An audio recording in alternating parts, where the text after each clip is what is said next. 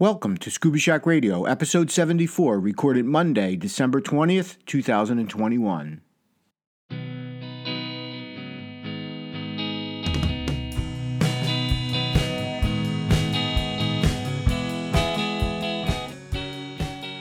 Scuba Shack Radio is a bi weekly podcast in support of our mission to empower individuals with knowledge, ability, and experience to venture underwater in pursuit of their aspirations and to advocate for ocean health and sustainability.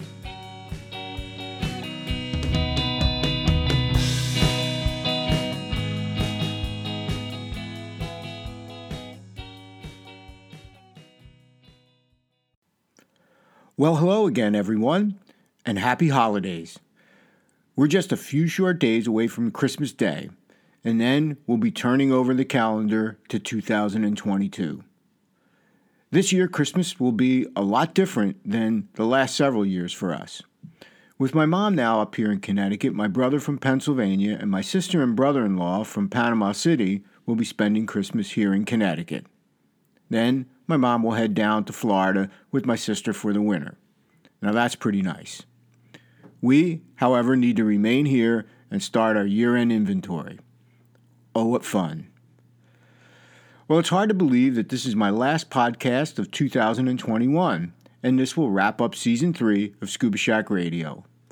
I started this podcast way back in March of 2019, way before we had the coronavirus pandemic, lockdowns, travel restrictions, mask mandates, and everything else COVID. It has been personally very rewarding. You learn a lot when you do something like this, and I'm always up for learning. On today's show, I'm going to be doing another segment of Your Next Dive, where I'll take you to a dive site that I did back in October, the Blue Heron Bridge in Riviera Beach, Florida. An absolutely amazing dive. But first up will be Wet Notes, my news and information segment here on Scuba Shack Radio.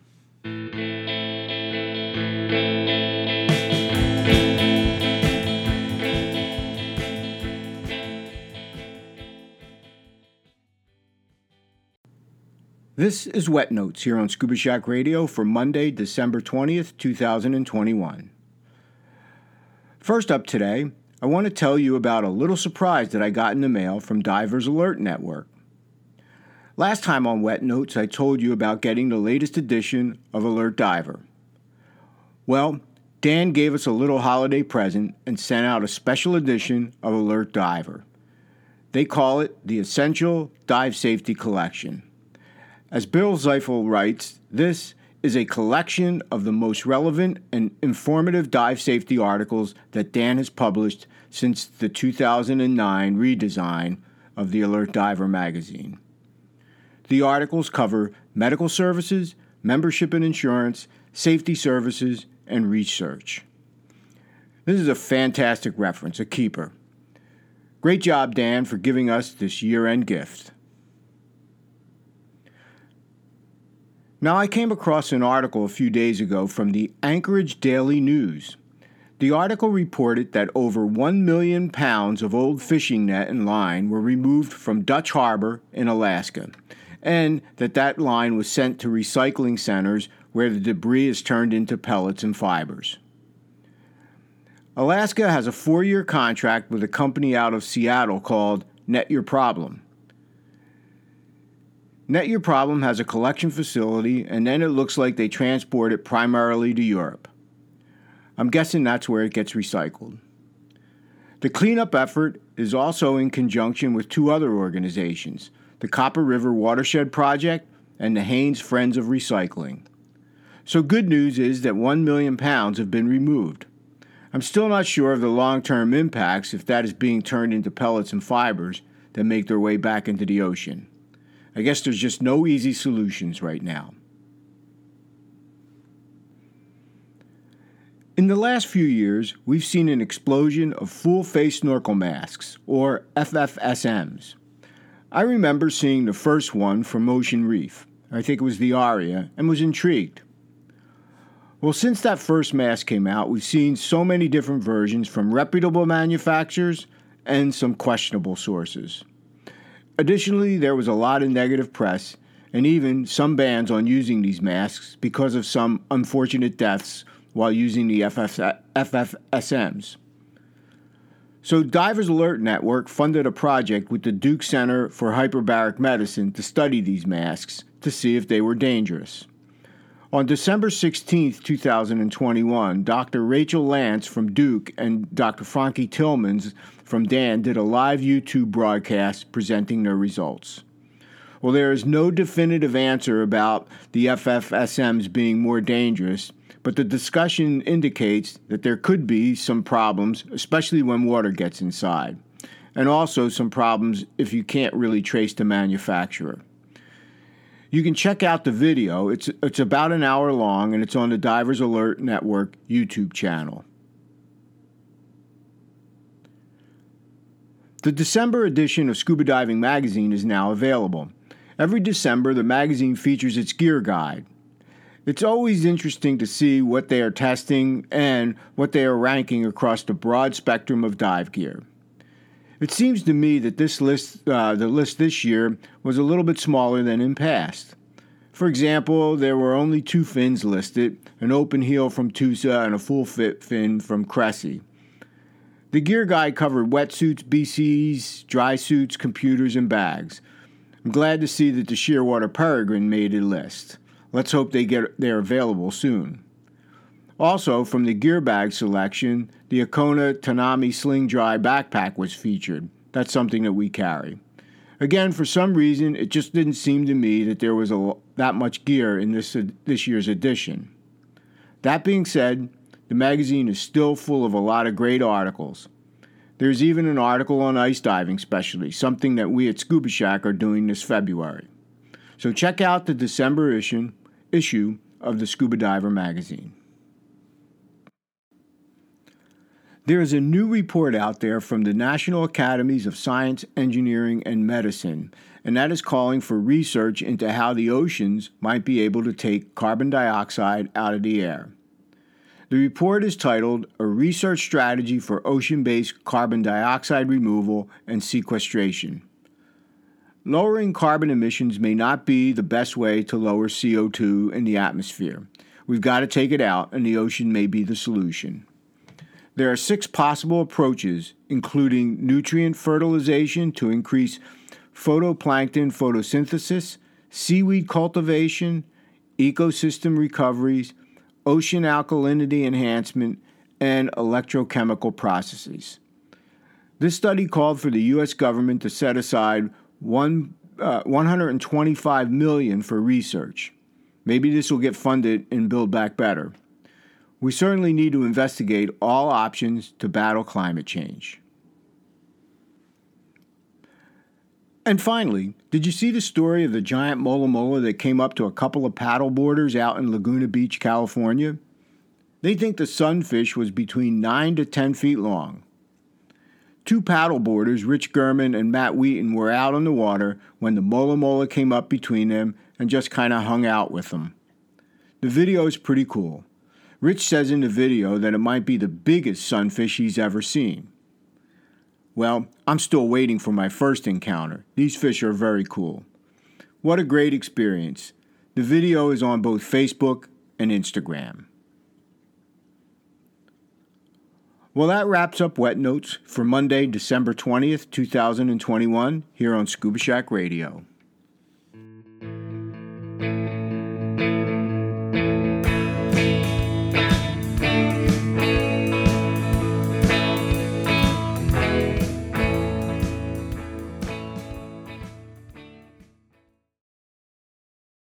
Today, on your next dive, I'm going to take you on a dive that I just completed a couple of months ago down in Florida, and that was to the Blue Heron Bridge in Riviera Beach.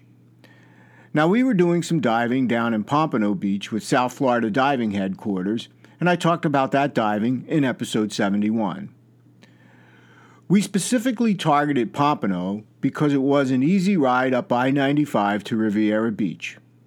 From where we were staying, it took us about 45 to 50 minutes to get there. But you just never know where you will hit traffic or construction. If you're flying into Fort Lauderdale Airport, you should probably give yourself about an hour and a half to get to Riviera.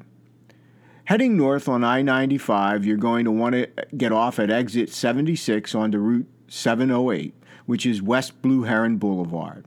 And that will take you to the Blue Heron Bridge, where you'll get off at Phil, Phil Foster Park. Now, before we talk about the park, if you don't have your own tanks, weights, dive flag, or perhaps you or perhaps you do have tanks and you need to get them filled, your best bet is to stop at Force-E Scuba Center. Force-E is literally right before you get to the bridge, and it's a great dive shop. Not only are they set up to handle the same day rentals of tanks, weights, and a dive flag, yes, you're going to need one, they also have an extensive inventory of dive equipment for sale in their shop. The staff was really good, efficient, and very customer service oriented.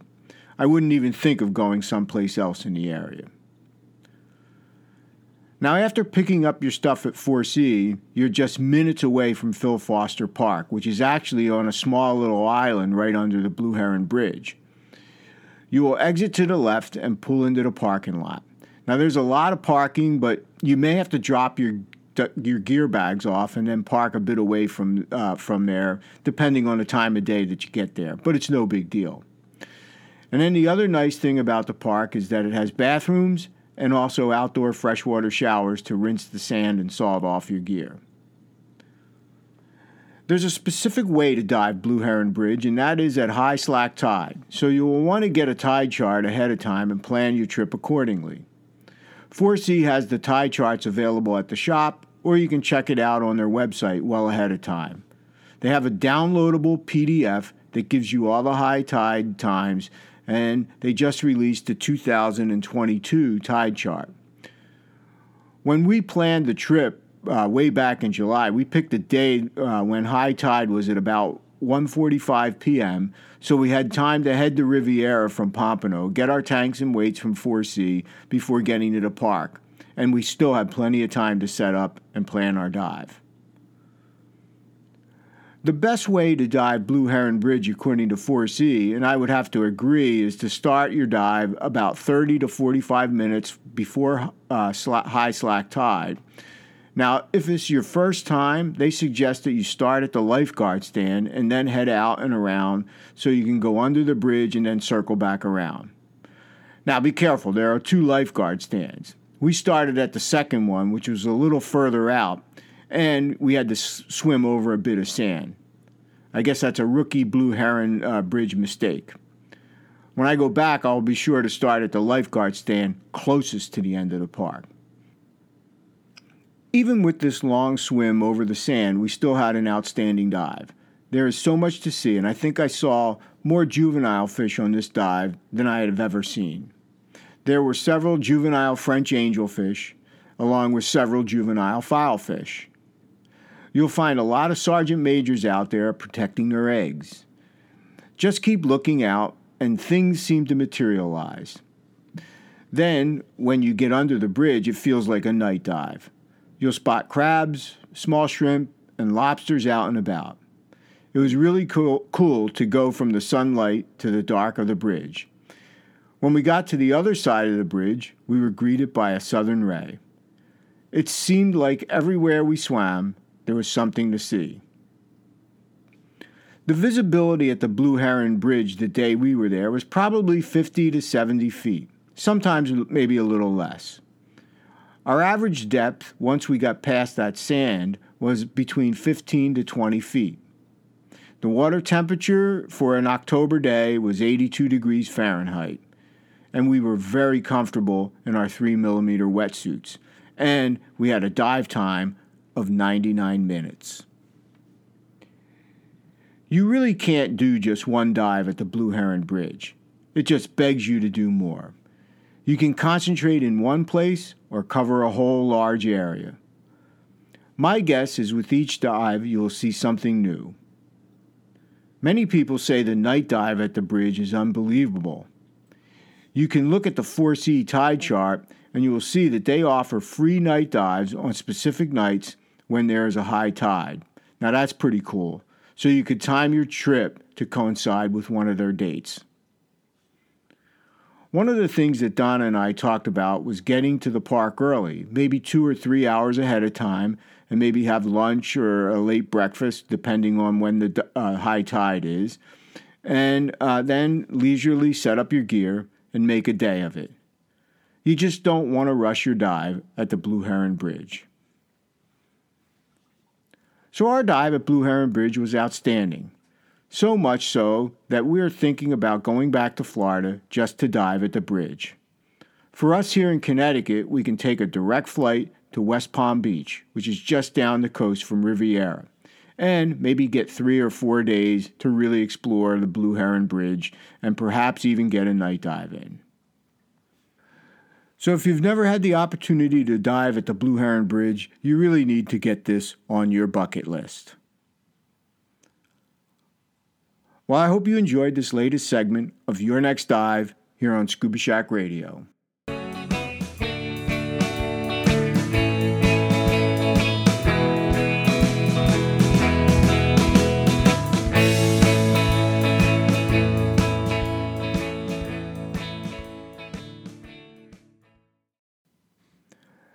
I really want to get back to the Blue Heron Bridge. Just tough to fit it into the schedule for 2022 right now. Seems like we have something planned every week starting in early January. And speaking of 2022, I'll be back again in a couple of weeks as I kick off season four of Scuba Shack Radio. That's a wrap for 2021. Once again, happy holidays, everyone. Take care and stay safe, and thanks for listening.